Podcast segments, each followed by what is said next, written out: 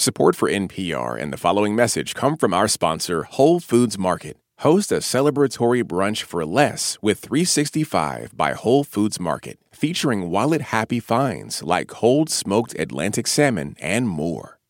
Hi, Life Kit listeners. We've got a treat for you all today. Our colleagues at Invisibilia have this great episode about going to therapy with your friends. It features psychotherapist Esther Perel working with two best friends who've drifted apart. And if you like this one, dive into Invisibilia's other episodes.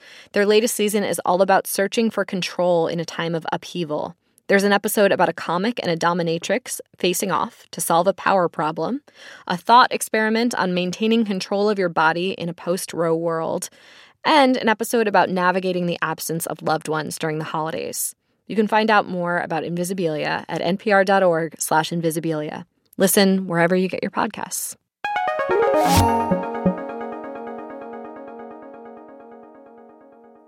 This message is brought to you by NPR sponsor Progressive Insurance. You call the shots on what's in your podcast queue. Now you can call them on your auto insurance too with the Name Your Price tool from Progressive. Tell Progressive how much you want to pay for car insurance, and they'll show you coverage options within your budget. Get your quote today at progressive.com. Progressive Casualty Insurance Company and Affiliates. Price and coverage match limited by state law.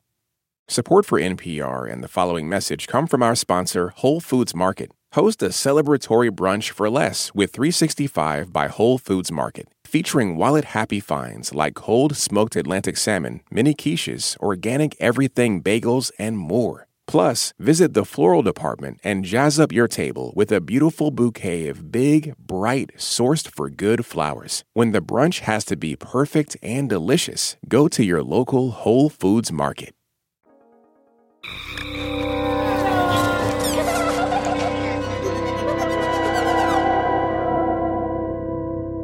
From NPR, this is Invisibilia. I'm Yowei Shaw. And I'm Kia Miakka Natisse.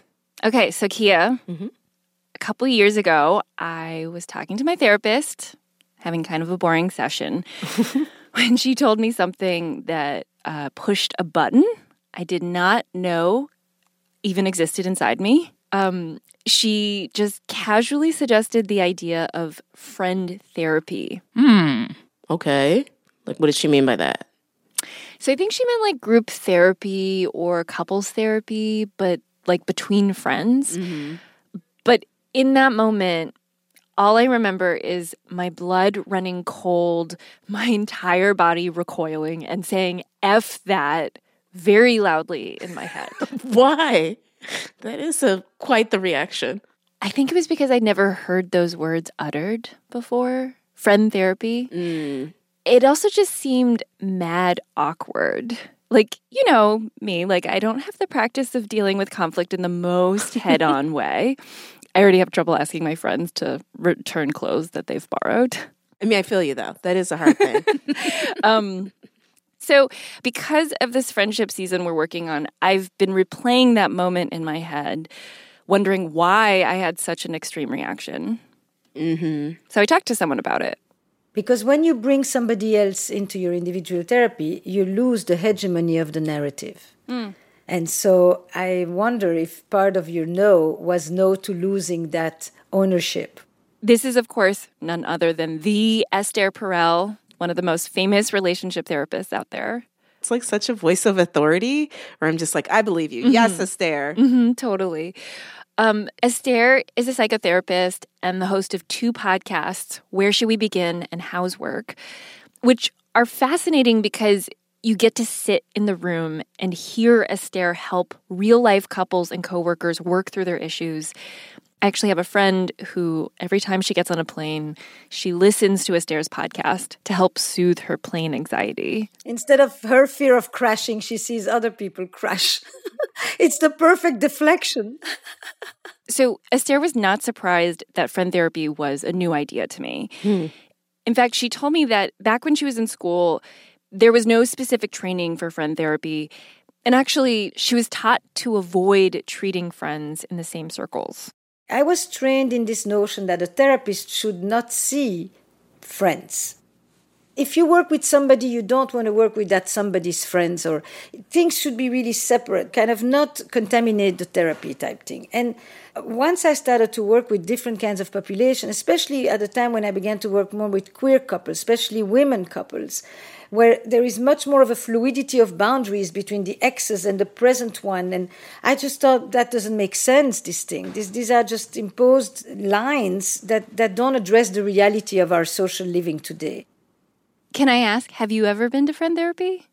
So no one's ever asked me to go to friend therapy, thank God. But after hearing this, I'm like, no, there is a particular friend, um, one of my best friends from college who our friendship just ended for lots of complex reasons. Mm. And we probably really could have used a third objective party because I think towards the end of it, it's like we both wanted to be friends, mm. but we had kind of like lost our friend connection. And without like some support, it was just easier to walk away from mm. it than it was to try to patch it up and reconnect. It's a little sad.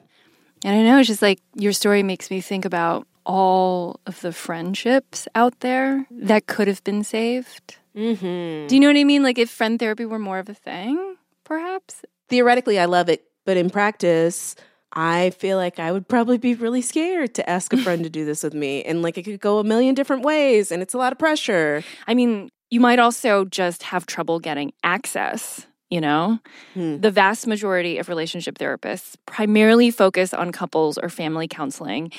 And, you know, we weren't able to find any accreditation or training programs specializing in friend therapy.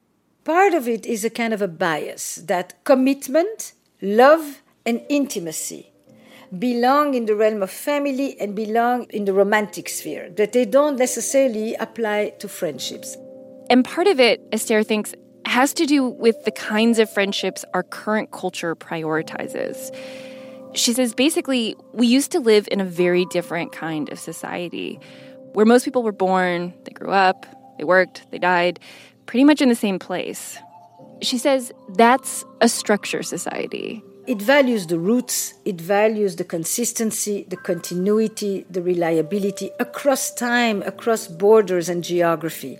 You, you don't make friends so quickly, but once they are your friends, they are your friends for life. But as we've become more and more mobile, moving around for school, for jobs, she says we've shifted to something called a network society. Network comes in the is part of the society that Zygmunt Bauman calls liquid life. It's where change you know, dizzying change is what really kind of stands out. And that demands adaptation all the time. That demands that you can make new friends that will be there for circumstances, for a certain period, for a certain aspect of your life, and then there will be others. This society praises your ability to just kind of make friends quick, but it doesn't necessarily talk about the longevity, the depth, the complexity, So, yeah, today when we're moving around more, you know, it makes sense that being able to make new friends is useful. Yeah. But what about the friends we make but want to keep long term? The friendships that need a little bit of help. So far in this season, I feel like we've done a lot of talking about friendship problems, but I wanted to know what does it sound like for friends to work through their problems in real time? Hmm. It just so happened that when we reached out, Esther and her podcast team were also thinking about friendship. So today on the show, we are taking a trip to friend therapy with the one and only Esther Perel. Sounds juicy. These are not her patients. These are people who signed up for a one time counseling session and agreed to be recorded. And it's going to be a conversation we don't normally get to hear. Two friends who see themselves as brothers who have never talked intimately about their feelings and their friendship in this way. I saw it on Esther's Instagram that like she was doing a series on friendship. I was like, oh. He said, first, have you heard of Esther Perel? And then he said, if so, do you want to go on an adventure? I said, absolutely to the adventure. Let me check out Esther Perel. And that's like so sweet, but it's like, nah, he set you up. do you want to go on an adventure? And he's like, who's Esther Perel? Yeah. Does she do tours? Yeah, that sounds fun. And it's like, no, we're about to rehash all of our shit. well, we will see how the rehashing goes after the break.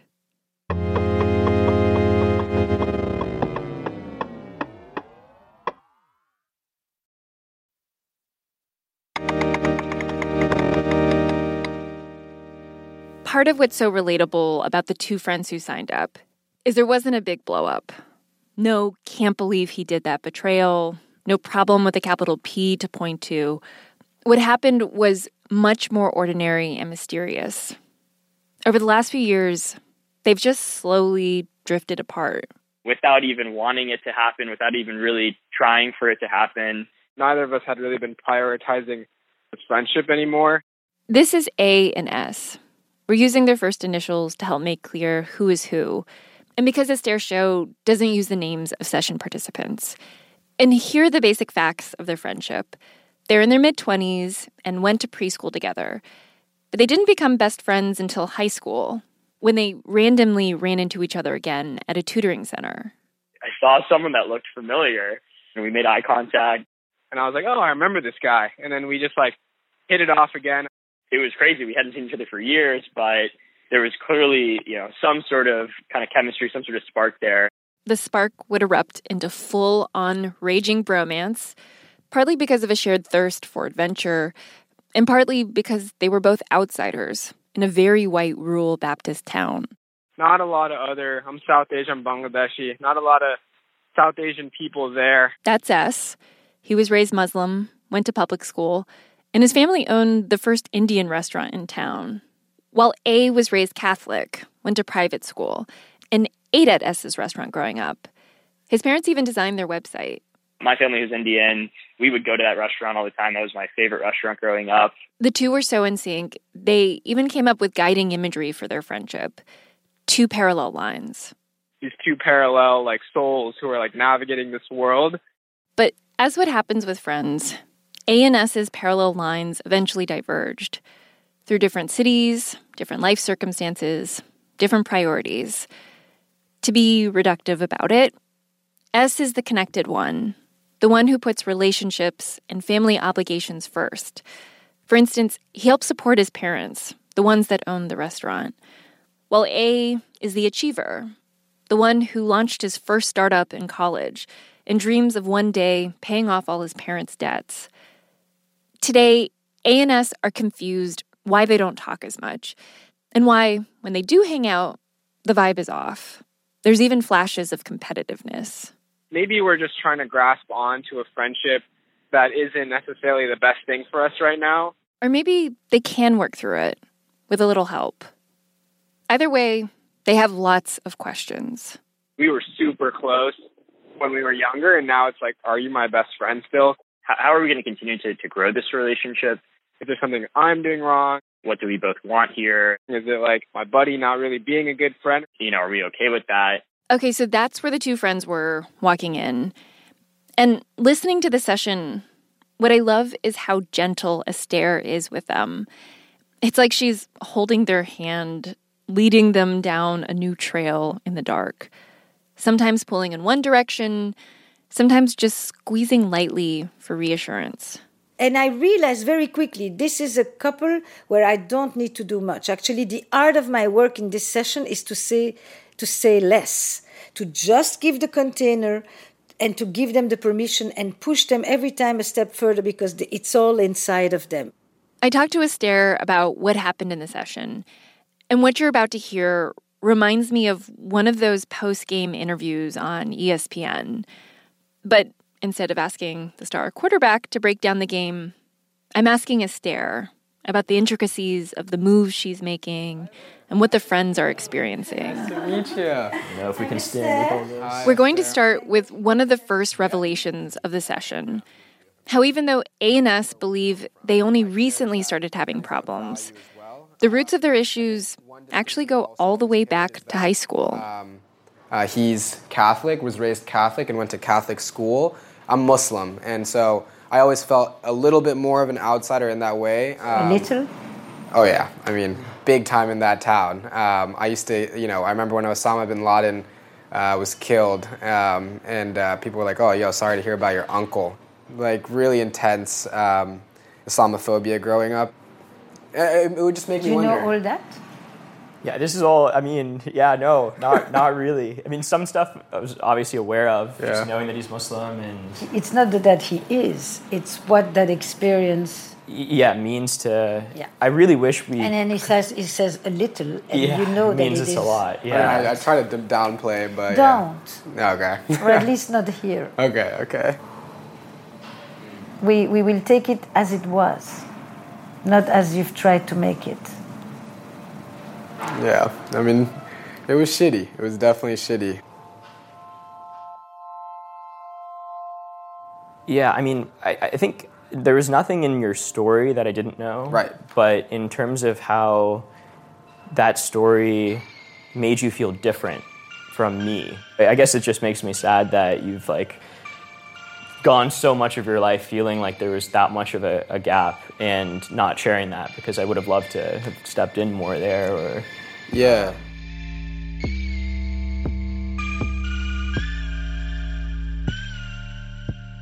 just to add a little bit of color here, like, you know, I, I mean, I, I, I got Islamophobia too. Yeah.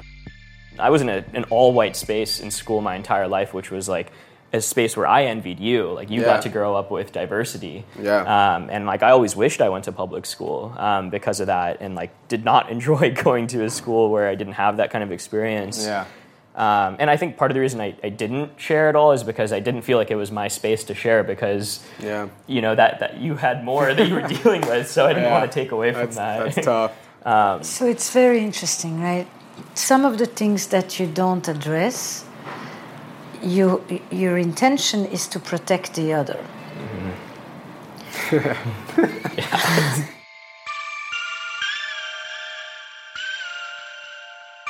I don't hear it as who had it worse. I hear it as, oh my God, all these pieces of our reality that we actually never knew about each other. So it's really actually quite interesting how much a friendship is woven around shared experience, but the shared hmm. experience doesn't always include the internal experiences to the degree that we think it does. That's so interesting. And when you don't share like the nuances of your internal experiences, it seems like then it's easier for jealousy to crop up, right? Yes. Yeah, and I I noticed that in this session. Um, S talks about being jealous of A for launching his own company and pursuing his dreams. Like uh, I always really admired that, like, um, and and envious too. I think like envious too of just being like, man, like it's so cool that he he got to take that step.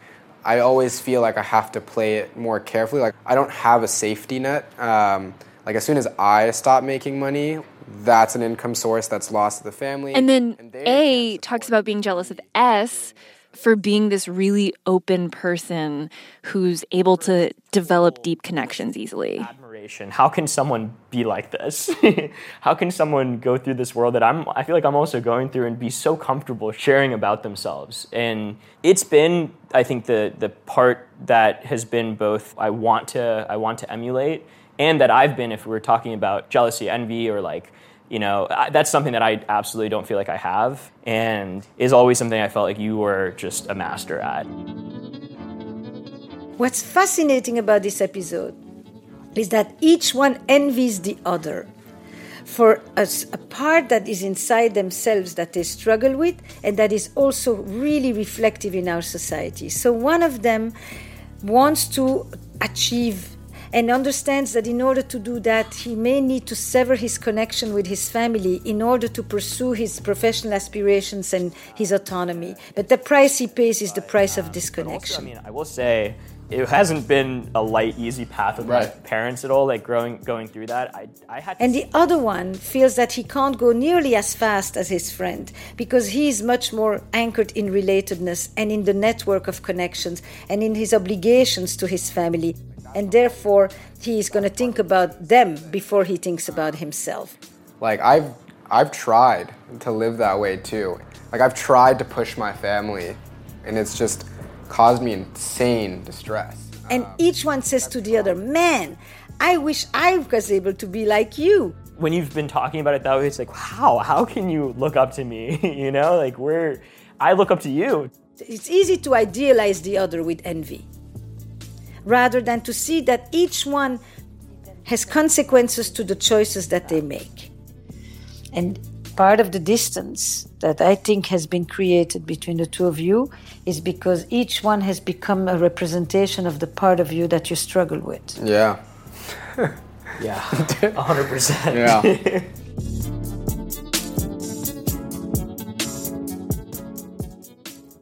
to become a representation of what your friend is jealous of rather than, you know, a complex person with many facets. You know, I've experienced that before. What I'm did just you wondering. become? What did you become? Well, I think I was um I represented focus on work and achievement, I think for a friend. And when she told me that, I understood I felt compassion, and it was, you know, a very useful conversation. Um, but I also remember feeling dehumanized, and I was just. I'm curious, like, why does this happen all the time?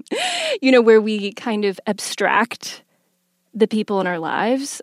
I don't think it's unique to friendship. I think it's unique to the nature of some complex dilemmas. Here is the thing that we do often do it's not because somebody is more of something that it means that they are only that something. It's not because work matters more to you that all that matters to you is work.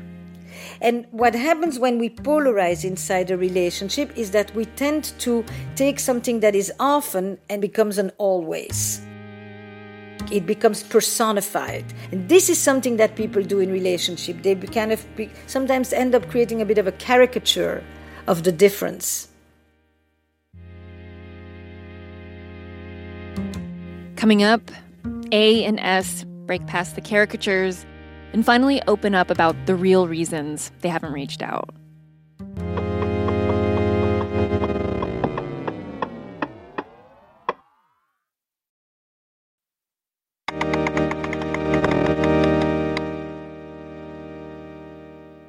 So, in this friendship, you know, A and S, they're not talking as much. There's been growing tension.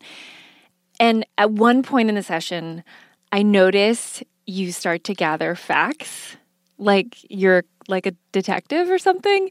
You know, who's reaching out to who more, who's putting in the work to maintain the friendship. He's the one who reaches out. I think we both do every once in a while. I think it's changed recently. I pulled back He's in the past back. couple of years, yeah, because I, yeah. What you have in the beginning here is a pursuer and a distancer. That's one frame you can use, you know, for for tracking this, right? Um, you've got one who's constantly saying, "I'm calling you. How are you?" And you know, when you have that kind of imbalance, it looks like one wants and one wants less. And the person who is more manifest about a certain need isn't necessarily the one for whom this need is the biggest. I feel comfortable doing things on my own is because I know I have such profound connections with people like him. As long as he makes sure that the connection is preserved. But if he steps back like he did in the last two years, do you notice it? I definitely have, yeah. After how long? no, what- throughout, it's definitely have recognized it. And then I notice you make room for the other friend, the one who tends to reach out more, to say something that he seems, you know, possibly scared to say to his friend that is really making him feel very insecure about the friendship. I feel like sometimes in our friendship, I like hear you make the effort sometimes, but I think sometimes I worry that like the growth is more important than the like relationship. And uh, Growth, you mean the achievement, yeah, accomplishments, yeah, um, success. like your journey um, that like you're on. Like you were doing some amazing things over the years, and like like I said, I've looked up to you for so long, but I think for a while I I didn't know If you still need me, yeah whether I needed I had any value. How does that resonate for you? You are more interested in your pursuits than in the importance of your relationships, which includes him. Yeah. I've heard it from every partner I've ever had as well. he also ends up feeling like you, you know he becomes a deviation from your path. No, well, no. Well, That's he- what he said. Um, I mean, I, I can understand where that's coming from, and I, I absolutely think my behavior and where my mind was leading me in places that that's super fair, and um, I'm I'm sorry. It feels like something shifts when the apology happens. Absolutely. Almost like the lights going off and like they get into place and start this slow dance of revealing insecurities about the friendship. Can I also say, I mean, you know, there, I, I can see where you're coming from. I also did feel something similar. Yeah. Towards you, you Yeah. know, because you're you're a super dynamic person. You make friends super easily. Yeah. And when we went off to college, Yeah. I knew you were making really deep friendships with people, Mm-hmm. and I wasn't. I mean, I, I was very much like I, I wasn't trying to, and that probably scared me. Mm-hmm. Yeah. Um, I mean, it did scare me. Yeah, you know. yeah.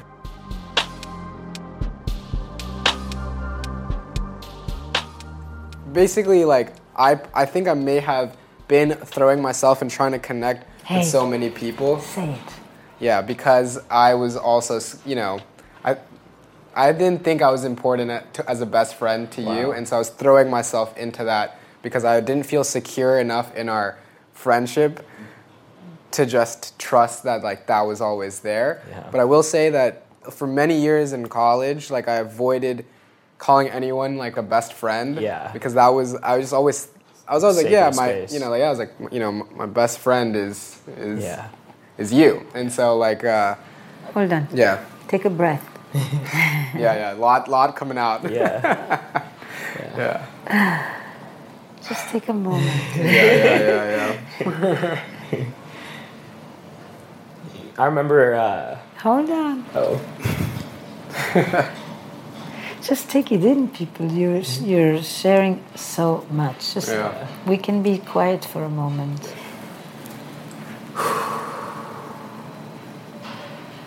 Sometimes it's about what needs to be said.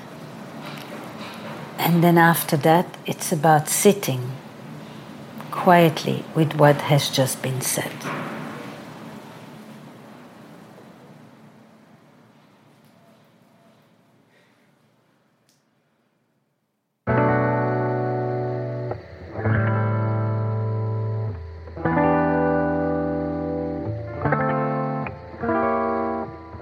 Them thinks the other one doesn't care. See, they want to divest because they think the other one is over me. I no longer am important to you. You have made so many new friends in college. You have made so many new friends in your entrepreneurship life. I, I remember, I mean, so many occasions where you would tell me something really important in your life during that you know, last few years, and then you would follow it up with talking about how other people that you've shared this with have responded in different ways. Mm. And maybe that was you trying to like protect yourself. For sure. It's always been hard for me to know Yeah. like is there anything that's just preserved for me? So I tell you about my other friends so that you don't think that I am putting all my weight on you and that I'm too needy. Exactly. And then I hear you tell me about the other friends. And so then I think I'm not that important after all. yeah. Oh. And so each of you who are so important to each other leave these conversations thinking you're not that important after all. How ironic.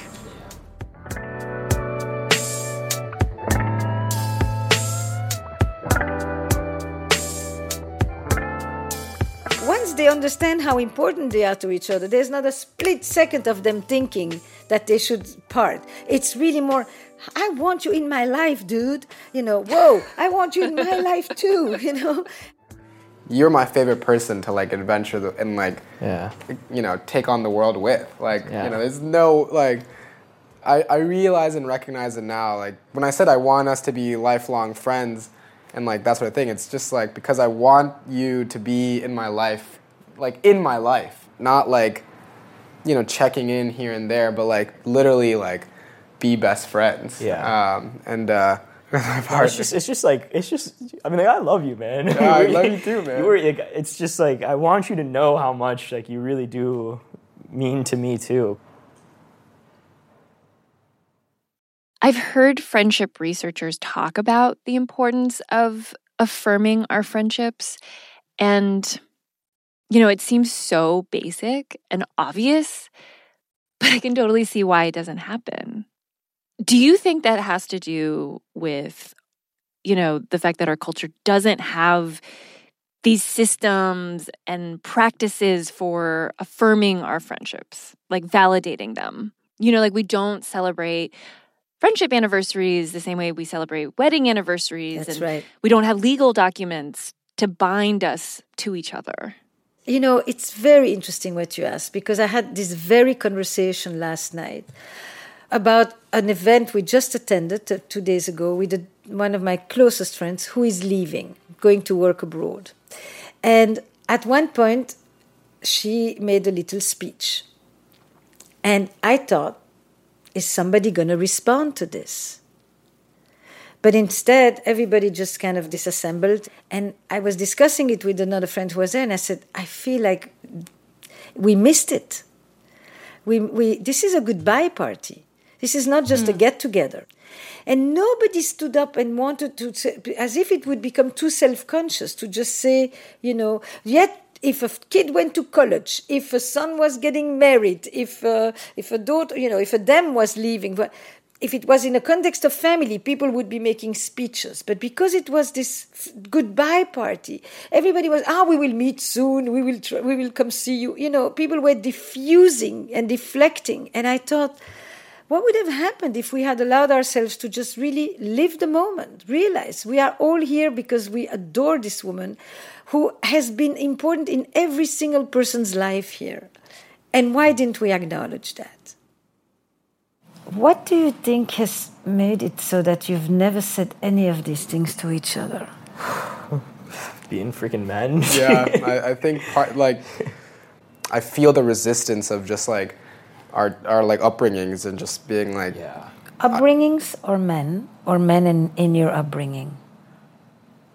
m- men in our specific upbringing. I mean, I don't think that yeah, Yeah. other men necessarily would have an easier time. Yeah. Yeah. Yeah. Two straight guys yeah, Yeah. who can admit to the love that they feel for each other. Is that what we're talking about? Yeah, I think we don't necessarily share our feelings about each other openly to try to be this masculine, I can do what I need to do. You know, I'm powerful, I don't need anybody else, uh, I don't have vulnerabilities. That aspect. This, um, this belief in true independence Yeah. as well. I, I don't think we've ever like talked about actually like needing one another. yeah. There is a power, I think, element to it as well.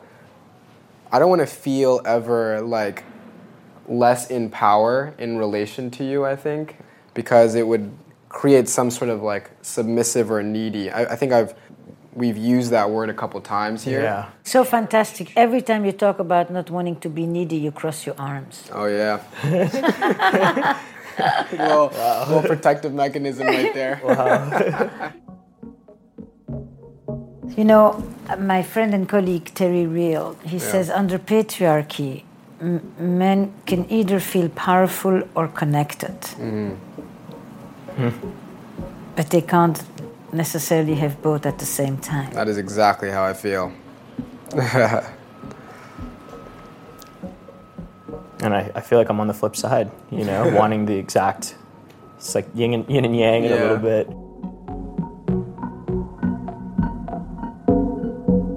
I can't even tell you how much I work on friendship in my work with men when I do individual work with them or couple work. I mean, you know, I systematically ask them, who are your friends? Do you have close friends? Who knows about this? Who do you discuss that with? When's the last time you saw them? You need to go see your friend. Because we also know that men, more than women in straight relationships, will leave their friendships as they enter the dominion of coupledom. And no, that's not enough. You need friends. And I give them very clear directives how to do it, what to say, what to write, uh, how to invite, you know. And I have rarely had a guy who reached out to someone where the other person didn't jump on the occasion. What some people do is to have rituals. Yeah. Yeah. Every two months, we take a weekend of what what are the kind of things you enjoy doing when you So many Everything. things. Yeah, we- yeah, Yeah. It's like we could go to some basketball games together. Yeah. Um, we could go hiking together. so why don't you say we have a ritual we meet every eight weeks one time here one time at my place and and have it be the ritual you never broke yeah. so that even when you have families one day if you do or partners there is a pillar that thing is an immovable Yeah. it's an ode to us Wow. All those times when you were like, "Oh, we can do this without the other." Like, I don't actually need you.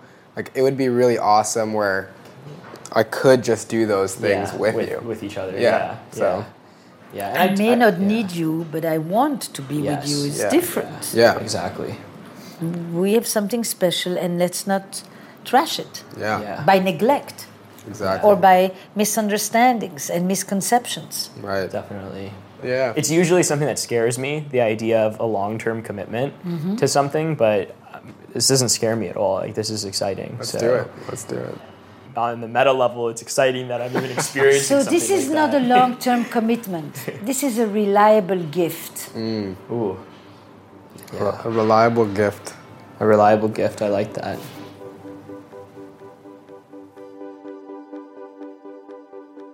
What do you think the future looks like for them? You know, honestly, I don't know. What I do know is that when I said that, they loved the idea. So an intervention is only v- worthy of the response that it gets. I think that the conversation that they had was so relieving. It opened up so many knots that I can really see this becoming, you know, a renewal in which like all the tensions that had accumulated, they, they're not done with the conversation, but they can talk about it now in a way that they couldn't.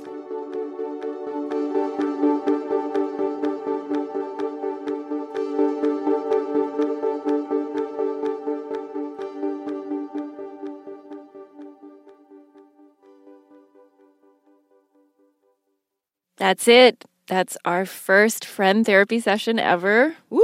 vicariously. Exactly. I get the help, Mm. minus the vulnerability. Thank you, thank you to A and S for letting us ride along on your friend therapy adventure. Yes. Good luck on your ritual. We wish you the best. A huge thank you to Esther Perel, Jesse Baker, Jen Shraven, and Shelby Slaughter for helping to make this special crossover episode happen. You can hear another version of this session on Esther's podcast, Where Should We Begin? Esther is also the author of two books, Mating in Captivity and A State of Affairs. And it seems like friend therapy might be gaining a bit of traction.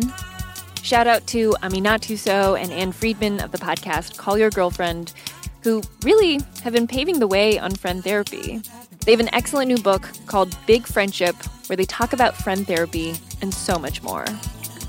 Also, thank you to therapists Miriam Kirmayer and Barbie Atkinson, who talked to us about their expertise in friend therapy, as well as all the other therapists we talked to Chantel Cargill, Nicole Spordone, Nicole O'Brien, Elizabeth Earnshaw, Laura Foster, Ada Rios Rivera, Jacqueline Johnson, and Kimberly Flemke. And thanks to Sarah Duncan and Annie Gonzalez for sharing with us their experience of going to friend therapy.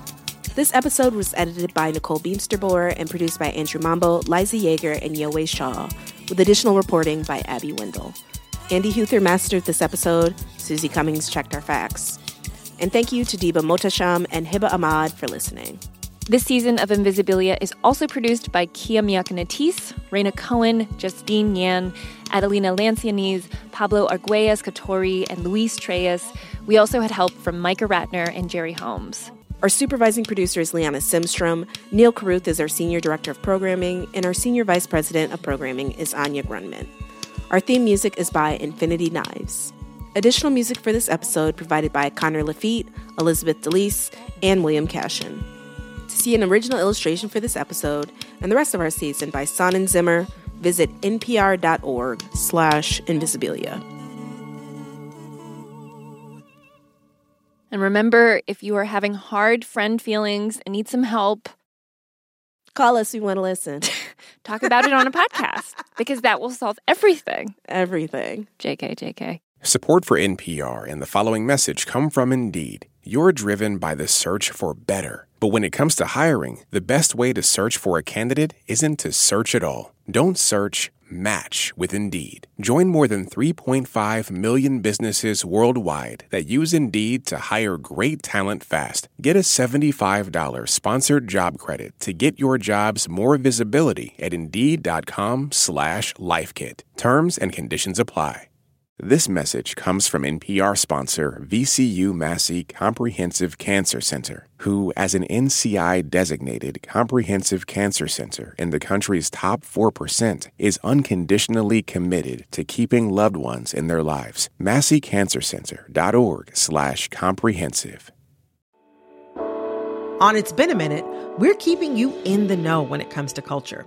I break down the latest trends and the forces behind them and introduce you to the creatives who think deeply about how we live today. Come for some good old cultural analysis and have a few laughs with me. Listen to the It's Been a Minute podcast from NPR.